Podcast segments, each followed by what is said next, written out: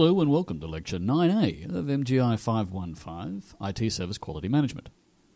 We are working our way through the ISO 20000 document and we are up to the heavy spot in the document, and that is Section 8.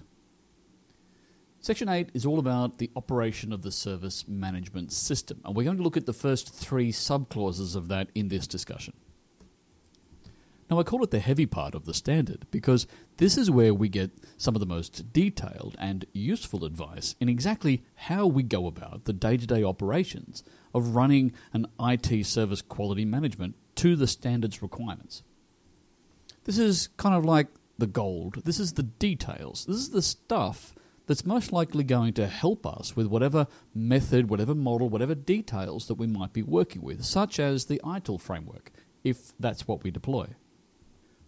Before we get into those useful details, Section 8 starts off with an overall instruction that says, under operational planning and control, simply stating we're going to have to be in control. Now, the way it does this is by linking back to Clause 6, which you might recall is all about planning. That's where we made a lot of decisions about what our service management system would be and would look like.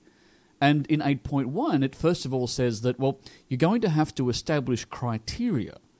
And this is about being in control means knowing what you're achieving, which means knowing what you're measuring and what you're explicitly comparing that measurement against. So, what the standard tells us is that to be in control, we need to measure and compare at all times and know how we're performing. So, point A is that we're establishing the performance criteria based on the requirements. And in point B, we're implementing control of the processes, that is, all of the processes, in accordance with those criteria. So it says we're going to know what we're aiming for, and we're going to implement processes that constantly aim for that. And as we've come to expect, with the standard. It's not simply enough for us to have controls, to be in controls, to do it in a controlled manner. We're also explicitly told to keep all of the documentation in order to prove and to give confidence to ourselves and to other parties that we're carrying out these processes as we have planned to do, which is what we covered in Clause 6. And if that's all of the things that we might need to do in setting up the service management system, it then goes on to tell us that if anything changes within the service management system, we need to control those changes, uh, particularly the planned ones, so that we manage the consequences and stay within the performance criteria that we've established. And that if unintended consequences occur, if the unexpected happens, we are explicitly told to do something to mitigate the adverse effects. So we can't simply say, well, you know, this unusual, unexpected thing happened. We're expected to respond to that deliberately and aggressively, and not just for our own processes. We're also explicitly told that we need to make sure that any outsourced processes are also adequately controlled by us to meet the performance criteria. Then in 8.2, it gives us instructions about the service portfolio. And this is all of the services that are contained within and delivered by the service management system. So this is everything that we're going to do that will relate to a service. And it starts off with a simple delivery statement that says that we'll do whatever it takes. We will do whatever activities required in order to deliver the services. And this is before we've gone into any details about what those activities are going to look like and what it will entail. Straight up, it's telling us that whatever happens from here on, we'll do what's required. In 8.2.2, it's about planning the services. There are some decisions required now about what services are going to be provided by the SMS.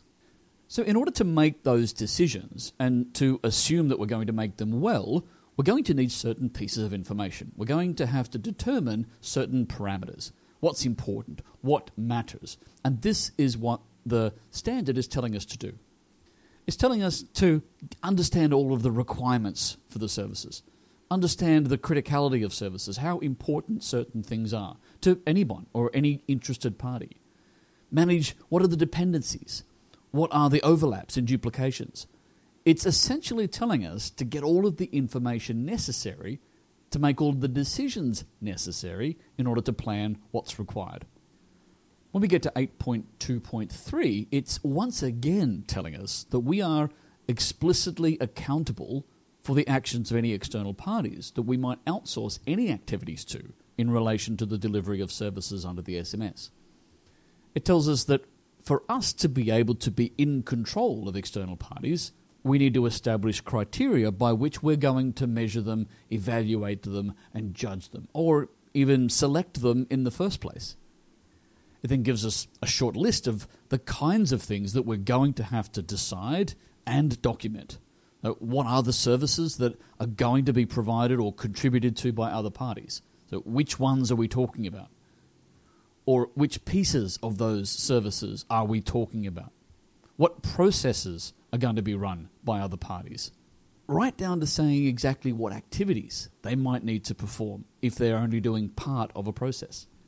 And it's then telling us that whatever pieces of processes or activities might be outsourced to other parties, we still need to coordinate all of that, and we need to make sure that what gets coordinated at the end, the result, is meeting the performance criteria that we've already established a little while ago. And it's not just about doing the day to day, it's all aspects of the service lifecycle. So, even in the planning stage, we might need to get external parties involved, or any other stage of the life cycle design, transition, delivery, any part is going to need to be performance managed no matter who does it. But it's not just about measuring and evaluating the performance of that other party, it's not an abstract determinant. We're also measuring the effectiveness and the evaluation of the services that meet the customer's requirements or the requirements that those services at the end so we're not just measuring the individual activities of the third party in isolation. We're still measuring the entirety of how that service performs at the end in order to coordinate between any of the parties that might be involved in contributing to that service. In 8.2.4, it's a simple statement about a service catalogue. We need to record the service catalogue that stipulates for all of the services that are provided by the SMS what does that service do? Like the activities? What are the results or the outcomes that are expected from that service? And what does it rely upon? What are the dependencies that that service needs in order for those outcomes to be realized? And these are attributes of the service that get recorded in the service catalog. And it's not an internal document, this is something that we might need to provide to any external party, including other suppliers or outsourced parties or to the customers or literally anyone who might be interested in understanding those services. From here on, we start to get a little bit more granular and perhaps a little bit more familiar with some of the technical activities that we're familiar with in IT service management. Because 825 is talking about asset management. And as we look through these, we'll see some things that we've probably come to expect by now. The standard is simply going to tell us that whatever we do in any of these categories, we're going to do it well enough. So, in asset management, it simply says that we'll have the assets, ensure the assets are there that are needed to deliver the services to meet the requirements and obligations that we've set out in the planning section. That's back in 6.3. 8.2.6 says similar things about configuration management. We shall ensure that the configuration of all equipment, systems, services are done as they need to be. And to be in control of that, it tells us that we're going to have to record certain information about the configuration. So, this is where we start to see some examples of where the standard is stipulating exactly what needs to be recorded. Certain information around configurations, the configuration items, describing them, describing how they relate to each other, a unique identifier, the status of it. The purpose of all this comes under 8.2.6 that says that, quite simply, our configuration items shall be controlled. Tells us that everything has to be not only controlled, but auditable. We have to be able to have an external perspective that comes in and checks to see whether or not the CIs are actually all controlled and is the configuration information sound? Does it have good integrity? Is it sufficiently accurate? This is especially in relation to changes the configuration items and configuration information, making sure that that's been done with high integrity. But it tells us we don't just have to have it able to be audited, we have to periodically check and verify the accuracy of the information. So we have to deliberately go and test the integrity of our CI database. So we're starting to see a more detailed set of statements about what's required, as well as still having the broad sweeping statements that says thou shalt do it all right. But a little bit more guidance is coming through on what the subcomponents of that need to be and how we need to adhere to them in order to be ISO compliant. This is the end of Lecture 9A. Hello and welcome to Lecture 9B of MGI 515 IT Service Quality Management. We are into Section 8 of the ISO 20K document, which is the heavy lifting end of things, and we're going to talk a bit about the next couple of subclauses from Section 8. Now, 8.3 is about relationship and agreement management. Now, we know that, assume, perhaps, expect that a standard like this is going to tell us a lot about what to do with the technology and all the systems and detailed and practical and logical things underneath it. But above all of that, or in addition, it's also instructing us what we need to do in order to relate to people or between organizations and entities. And this might seem a little bit odd. How can a standard tell us how to interact as human beings?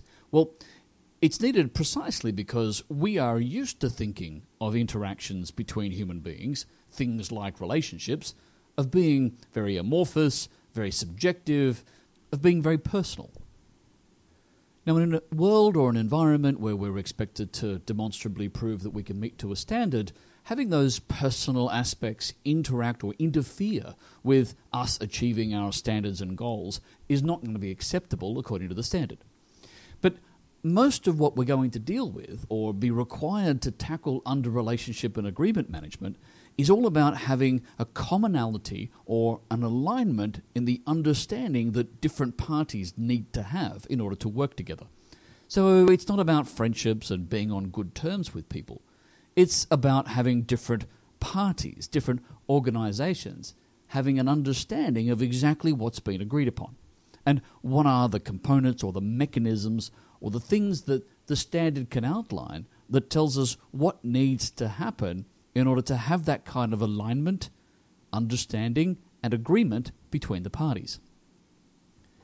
So, this is what 8.3 is trying to help us do, or help us prove that we're doing. And in the general section of 831, it's saying, well, you know, we might use suppliers. We might have suppliers to do services or parts of services or to operate different things. And really, it doesn't matter what our suppliers do, they can do anything. But what this is stipulating is where are the points of interconnect? So, an agreement or a relationship exists between certain parties explicitly. And then it's going to go on in a moment and tell us more about what we need to do in having that relationship. But it's here defining where it believes, as a standard, that a relationship exists and therefore needs to be managed according to the standard's requirements. As we go into 832, it's telling us that we need to be clear about these things. We need to document who the other parties are and where the relationships lie we need to identify who is doing what and therefore what kind of relationship we have with them. It's telling us that we need to establish an arrangement, as in an aligned arrangement, for how we're going to communicate with any interested party. Now, it explicitly calls out customers, but it mentions any other interested party. We need to have an understanding and an arrangement with them for how we're going to communicate. It then tells us that communication needs to be positive. It needs to promote an increased understanding. It needs to be in such a way that both parties can understand each other a little better, in particular as how things change over time. So it's stipulating how we will respond and evolve.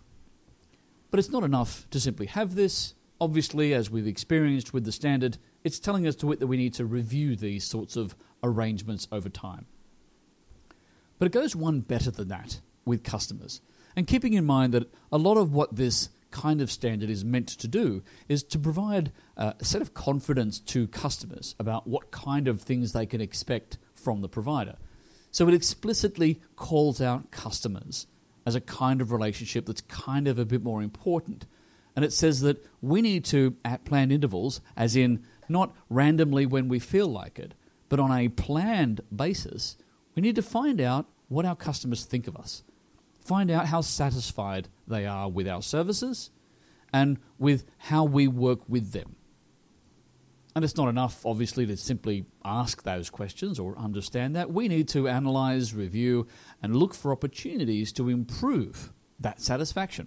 So we have to periodically know what our customers think of us and then work on improving that. In particular, dealing with negative comments, the complaints that customers might give us. But in 8.3.3, it starts to get a little bit more specific relating to the services. Here it's now talking about service levels. So we have to have service level targets. We have to have an agreed understanding about exactly what services will aim for exactly what kinds of targets. And we then have to be able to report on how well any of those services are achieving those stated targets. And that's presumably going to occasionally reveal shortfalls or inadequacies or failures or problems, and these should be opportunities to improve. Perhaps, and hopefully, before it becomes a problem that damages customer satisfaction. So, obviously, we need to have certain elements to our relationship with our customers, but we also have elements that are required in our relationships with external suppliers. And here it's more about the management of them because those suppliers owe something to us, usually because we're paying them something, but there are what they're delivering to us and how we manage it. The first thing that the standard tells us to do is that we as an organization need to have designated individuals that are responsible for those outcomes. So, the first step to making sure that our suppliers do what they're supposed to do is there is singular and clear accountability for how that is managed within our side of the organisation. We also, perhaps not surprisingly, need to have a contract in place. So it's not just having an aligned understanding. We need a legal document. We need a signed and agreed contract.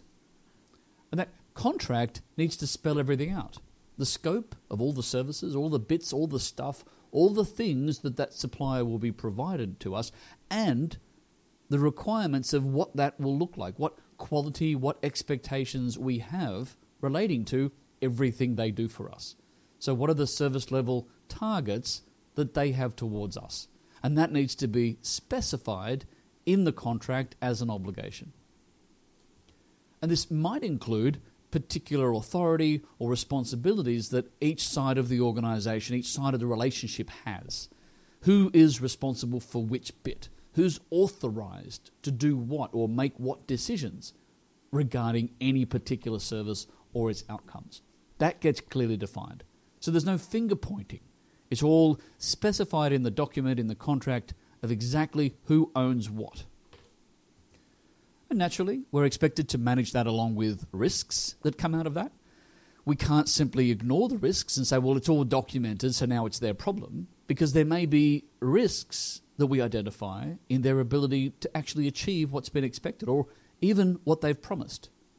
So we need to make sure that there is an interface between us and the supplier, a way of communicating with them and them with us. Naturally, we need to monitor their performance. We need to have the service level targets and obligations, and when they're not being met, we need to proactively use that interface, that communications channel, and not only from our point of view, but from theirs, look for opportunities to improve and solve the problems. And everything that's been recorded in this agreement, everything that's been spelled out, gets reviewed at planned intervals.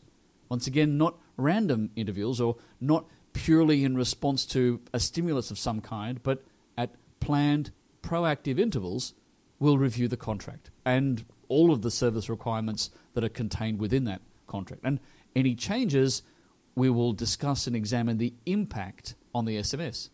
So before we look at making changes to the contract, we are required to know what is the consequence. What's everything that's going to flow out from that change if it gets ratified? And if perchance there's a disagreement, there's a dispute, we are obliged to resolve it. So we will record the dispute, that is, we can't simply ignore it, and we will manage it until it's closed. Now, there's one perhaps sneaky little element that the standard then throws at us at the end. And that is for those situations where we might be accustomed to things being a little less formal. Things like internal suppliers. Parts of our organization that are kind of part of but kind of separate from everything that happens in the SMS. There can also be that loop relationship where we supply something to a customer and the customer supplies something back to us. So there's this duality in the relationship. Well, those kind of awkward or uh, familiar elements are not missed by the standard. It specifically tells us that when a customer is acting as a supplier, or if the supplier is internal, we still shall document an agreement to define exactly what service level we are expecting from that party. Everything that they need to do still needs to be recorded, still needs to be specified and written down and agreed upon. And like any other supplier management, periodically we measure their performance and we deal with any changes to the agreement that needs to be made. So, really, no matter what kind of practical relationship we have, what the standard is telling us is that there's certain things we need to have in place. We need to have agreements. We need to have ways of communicating. We need single points of accountability. We need documented understanding of what's going to happen. And whenever any of that is impacting anything at all, we need to proactively go in, make changes, understand the changes, and keep things up to date. This is the end of lecture 9b.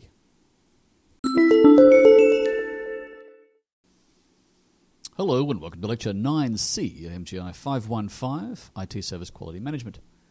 We're going through section 8 of the ISO standard. We're talking about 8.4 next, which is about supply and demand. Now, in simple terms, supply and demand is about knowing how much we need of something and making sure we have that, not just today, but into the future. So, supply and demand is about demand and capacity in particular. But also, to kick off this discussion, the standard talks about money. It says that we shall budget and account for the money that we need not having enough money is not an excuse. Now, it's not saying that, well, the money simply should come from somewhere. It does say that we can manage the budgeting and the finances in accordance with our policies and processes for managing finances. So we're still allowed to apply our normal financial practices to whatever we do. But we need to make all of the decisions necessary in order to deliver the services we need to be sure that the costs that we're dealing with are accurate and that the financing decisions that have been made still appropriate for the costs and the forecast costs into the future. But it then has this little sneaky little note that says that this isn't about charging customers. This isn't about the money side of things when we invoice the customer. This is simply about saying, do we have the money to do what we need to do? So even if we are an organization that supplies internally and we don't charge other departments that we're working for, we still need to be able to have budgeting and accounting for our services that make sure that any organization is going to have the right funding to do what we do. So, in demand management, it's a fairly simple statement that says we'll need to know we need to know what the current demand is and the future demand. So we need to do some predictive forecasting. We need to take some things into account, look at the trends, look at what might likely happen, and have a forecast for the demand that we're going to need in the future. Because a lot of what IT requires will have a lead time associated with it. We're going to take time and effort in order to build up our capacity to meet demand. So it's essential that we have enough of a forecast and a forward view for us to be able to do that with enough time in advance. So we need to have the kind of monitoring and the kind of reporting necessary of demand in order to have that information now and to predict it into the future. Which leads us to the discussion of capacity management, which is the flip side of that discussion. So the capacity is our ability to do enough of whatever it is that we do. And it doesn't single out any particular aspect of capacity. It says whatever we require, whatever it takes. It could be the people, the technology, it could be the information, it could be the financial resources.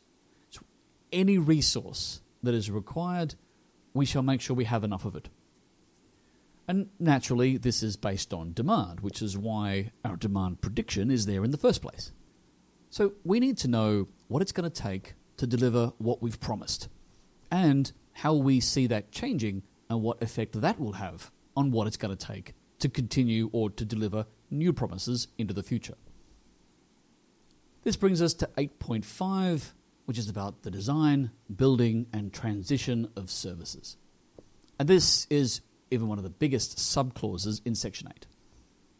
Now, it's perhaps interesting to note that this section about design, build, and transition of services kicks off with a lengthy discussion about change management. Now, in a broader strategic time frame, change management was not really adopted as a thing, as a particular professional function or expertise until somewhat recently in the modern era. And yet, here we are in this ISO standard leading with the requirements of change management. It's also the kind of thing that a lot of organizations that tend to wing their way through their requirements often miss out or underperform. Even some of the biggest organizations that we know of might compromise what they do with change management. Well, not according to ISO 20000. According to this standard, thou shalt have a change management policy. And we shall make sure that everything that goes on in relation to the service management system follows that change management policy. We'll make sure that that change management policy is kept up to date. We'll make sure it's documented so that everyone knows about it, and that that documentation evolves and changes as a result of any impacts or lessons learned.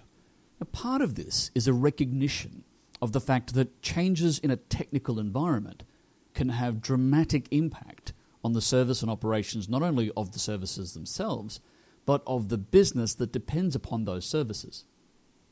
Outcomes at all levels can be drastically affected by unmanaged change. So it then stipulates a number of things that are relevant in requests for change.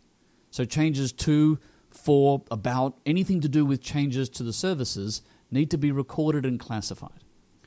So it will go on to talk about design and transition a little bit later, but it's telling us right here under change management when and where we will need to use that design and transition section of the standard.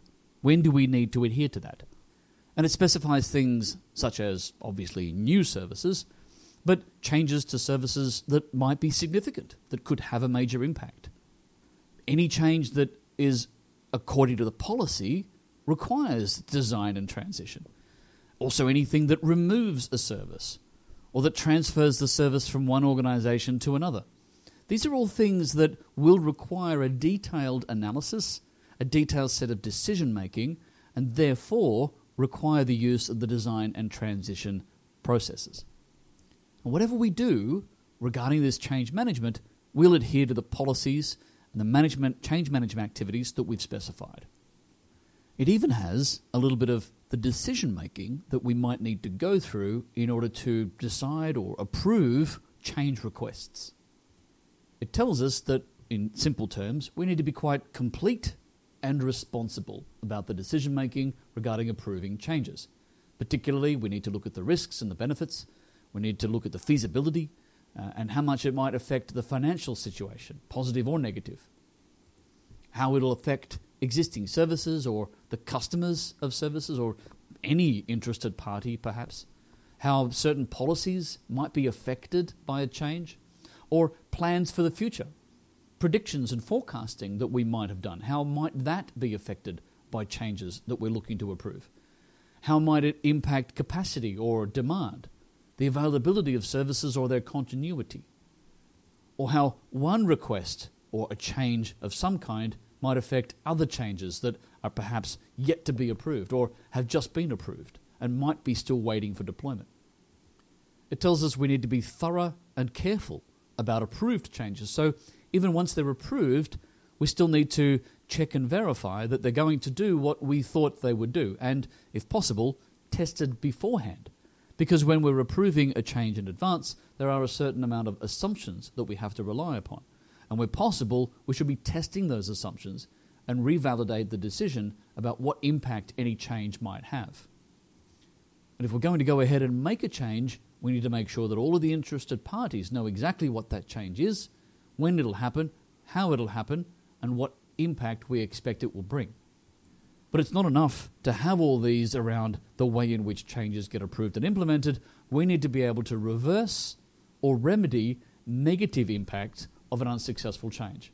So, where possible, we need to be able to back out a change, or we need to be able to take some pretty quick and effective action to deal with negative occurrences or negative outcomes from a change that hasn't gone as expected or that has failed in some way.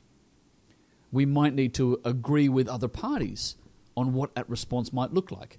If a change could potentially have a big impact on a customer or a supplier, we might need to work out with them and coordinate and get their agreement on what actions need to be taken if that change fails. And overall, how we go about the change of things is something we need to record, review, reflect upon, and improve as best we can. We then get into the details that were just alluded to in 8.5.2, which is service design and transition. So, this is about planning for new services or for changes to services and how that design process might need to work and what it might need to include. And it gives us a short list of the kind of things that it needs to contain. That the decision making and the requirements and the planning and everything that goes on needs to have and include certain things. And these are some obvious things, including the resources necessary, uh, the authorities and responsibilities for who handles what, all the actions that need to be taken, the consequences, the dependencies on other services, what depends on this and what other things are dependent upon this all the testing that might need to be done, and the service criteria that's being aimed for. If a change is occurring, well, what are the new performance or service acceptance criteria? How do we know if it's been done correctly or not? And this really doesn't matter whether something's being added, changed, or removed. We still need to go through the complete process of understanding what all these impacts are. But in particular, if something's being removed, we need to make sure that we're protecting ourselves from the consequences of having something that's just no longer there. So, archiving certain things that we do need to keep long term data, information, documents, things that might need to outlive the service itself. We need to know what they are, and we need to have a plan for dealing with and protecting us from the impact of those subcomponents. It then goes on to give us an even more specific list about what needs to happen and be included in the design of services or changes to services. And it's a similar kind of discussion, much of the sorts of things you'd expect.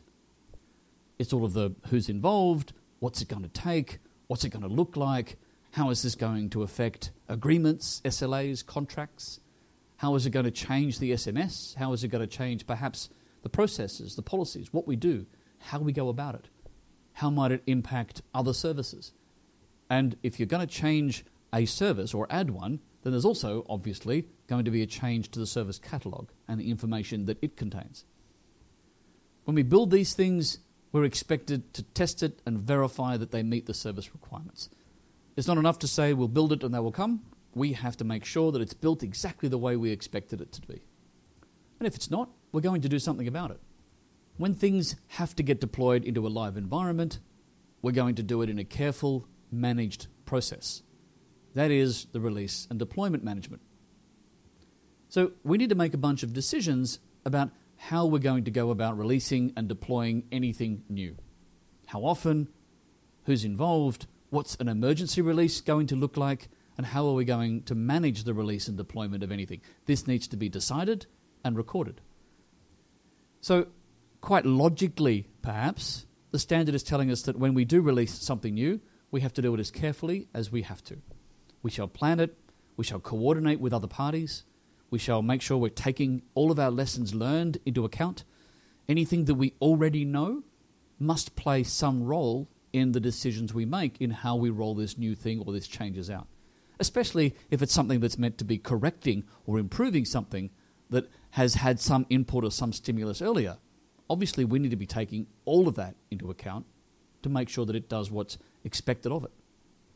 Then there's the practical, logistical side of releasing things. We need to have clear dates, clear timeframes. We need to have a clear understanding of expectation what is going to occur through this deployment process and what should occur immediately afterwards. And sometimes we'll need to confirm that with other parties. We'll need their input or even their agreement.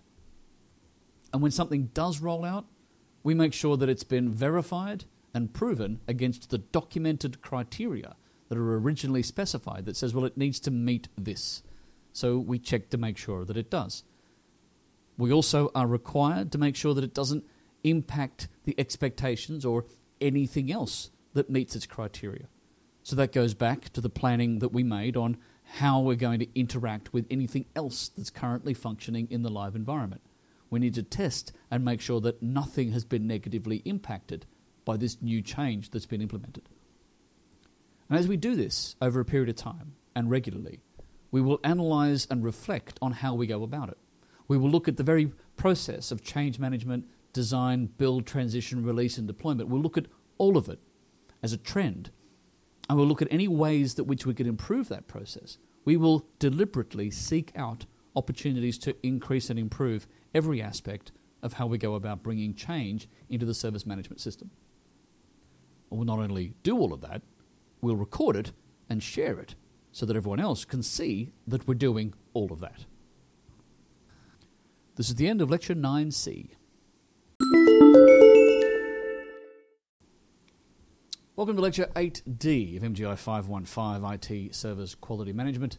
We're about to tick off the last two subcomponents of Section 8 in the ISO standard. At 8.6, we're ready to talk about the real engine room of most IT providers, and that is resolution and fulfillment. Incidents, problems, etc. Now, these, we go back to being simple clear but sweeping statements of exactly what's required. And a lot of it is to do with the information that we record.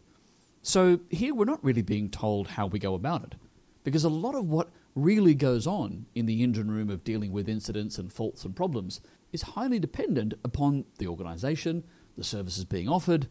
So, one of the few things that the standard can do is tell us what we need to record or how we need to define certain things. So it tells us, for example, incidents have to be recorded, classified, prioritized, escalated if needed, resolved, and closed. It's a simple formula, but we have to make sure we're doing all of that. So the important part of this is probably the first section about being recorded, classified, and prioritized. Because by doing that, we're setting the groundwork for a more efficient, complete, and functional incident resolution processes that can occur on top of all of that. But there's one little piece that it tells us we need to specifically do, and that is to understand what is a major incident. So we need to specify, and we are free to specify what a major incident actually looks like. But we need to have that definition and have it documented. More than that, we are bringing top management back into the loop here because the standard tells us that one of the reasons that we are defining a major incident is that top management needs to be kept informed of major incidents. And it's suggested or implied that these are the kinds of incidents that could dramatically affect the reputation and the success and viability of the organization or the service provider. The sorts of things that top management really should know about. Because if they're happening too often, top management might need to take an interest beyond simply hearing about it. Every major incident that occurs should be thought of as an opportunity for improvement, one that top management should be perhaps leading, if not at least knowing about. It then goes on to talk about service requests.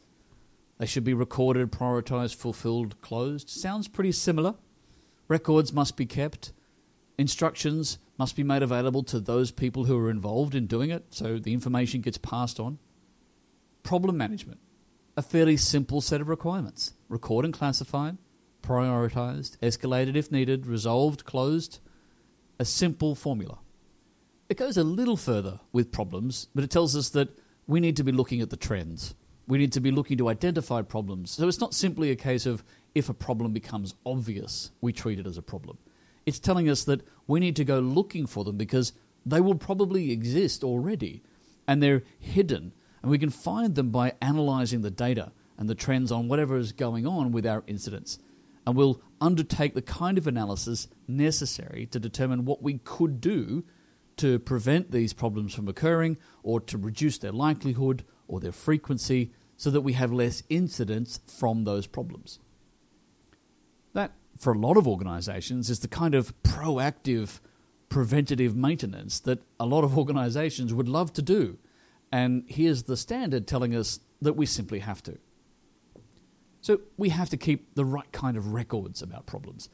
And if a problem hasn't been or can't be solved, because sometimes problems require much more significant changes to a service, changes that might require other procedures to be called upon, like change requests, like service design, major changes to the service. In the interim, we need to do something to mitigate the impact or the likelihood of incidents that come from that. We need to have workarounds. We need to record those workarounds and we need to share that information. And all these things that we're doing with our problem management, we need to occasionally look back and reflect on whether or not our procedures for problem management can or should be improved in some way. And this perhaps leads nicely into 8.7, which is about service assurance. And this is about availability management. This is about what we need to do to make sure that we're doing the best and what is required to guarantee that services will continue. So that means, first off, we need to be evaluating what might threaten the availability of services. What are the risks? What are the things that might cause our services to become temporarily unavailable? We need to assess those, we need to document them, we need to make sure that we are aware of them, we need to go looking for them at times. And if those risks are significant, if they're perhaps tangible, we might need to take them into account when we're writing our agreements our service level agreements or our contracts might need to contain wording that pays some awareness to the risks that we've identified. So, this is going to give us targets, availability targets, what we're aiming for with the availability of our services. We need to specify that, and then we need to be able to monitor that to make sure that we know as and when we're achieving it or not. So, we can compare the two results. And perhaps obviously, if that comparison shows that there's a shortfall, we need to do something about it. So, a lot of what this clause at 8.7 is talking about is to do with risks. We might have understood some risks, but at planned intervals, we need to occasionally reinvestigate those risks. Once we've established what the risks are, we need to have a plan for dealing with them. We need to have certain responsibilities for invoking temporary plans that might need to be called upon if a risk manifests, if service availability is compromised. What are the procedures for a minor loss of service or for a major loss of service?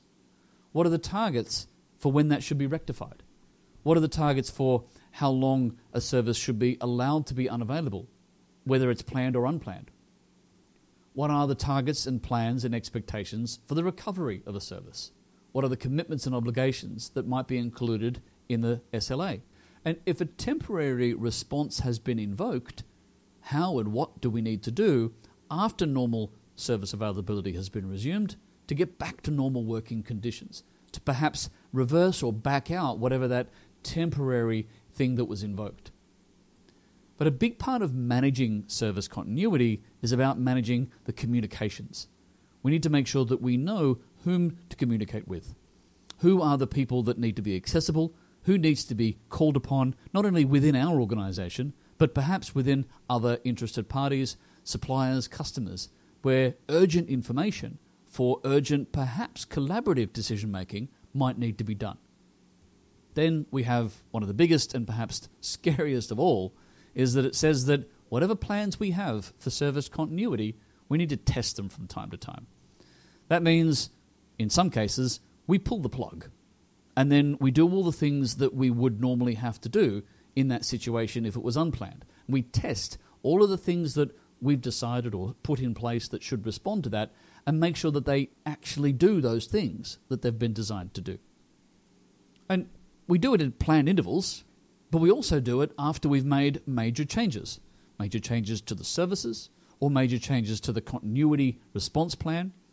Anything that's significant, we might need to once again test how we respond to a threat to continuity. And of course, it's not just enough to have those tests. We need to record them, we need to respond to whatever that tells us. If the tests tell us that things aren't quite right, deficiencies are found, we obviously need to act upon them.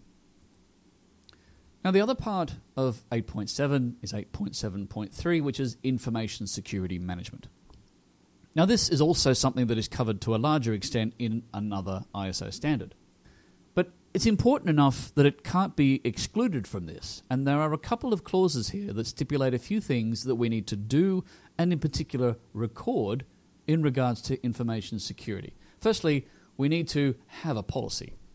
We need to have made decisions about what information security requirements we have, what it looks like, what are the risks. We need to document all of this with regards to the services that are being offered, taking everything into account, including the planning, the expectations, and what the SMS is meant to be doing. We'll communicate this policy. We'll make sure that everyone knows about it. Because, as we all already know, most security flaws are found by an individual or caused at an individual level. Often because individuals are not fully aware of what the policy and its expectations might be. So we can't afford to allow that to happen. We make sure that everybody knows. And because this is a kind of add on component, and it's not meant to be an exhaustive element in information security, it has some fairly simple statements. It says that we need to control information security in a broad sense. We must know what the InfoSec risks are to the SMS, and we must deal with it, document them, have a response in place that controls those risks. It tells us that we need to do this not just internally, but with any organization, because information, and particularly sensitive information, might need to be transferred between organizations. So we need to have an agreed understanding on what information security controls need to be in place between those organizations. And obviously, we need to monitor and review that, in particular by monitoring incidents. So, we need to do the sorts of things that we just talked about with other kinds of service incidents, the same way in information security incidents. We need to record and classify them, prioritize them, taking into consideration the risks, escalate if necessary, resolve, and close them. The same formula that we've talked about before with incidents. And much the same as was talked about under the problems section, we need to do some analysis on security incidents. We need to look at the trends, we need to look at what this might tell us about weaknesses in our information security management and controls. And obviously, we need to act upon those. And lastly, just in case we weren't aware, the standard points out that ISO IEC 27000 series is what goes into much more detail about information security requirements and suggests that maybe we should adopt a little bit of that as well. This is the end of Lecture 9D.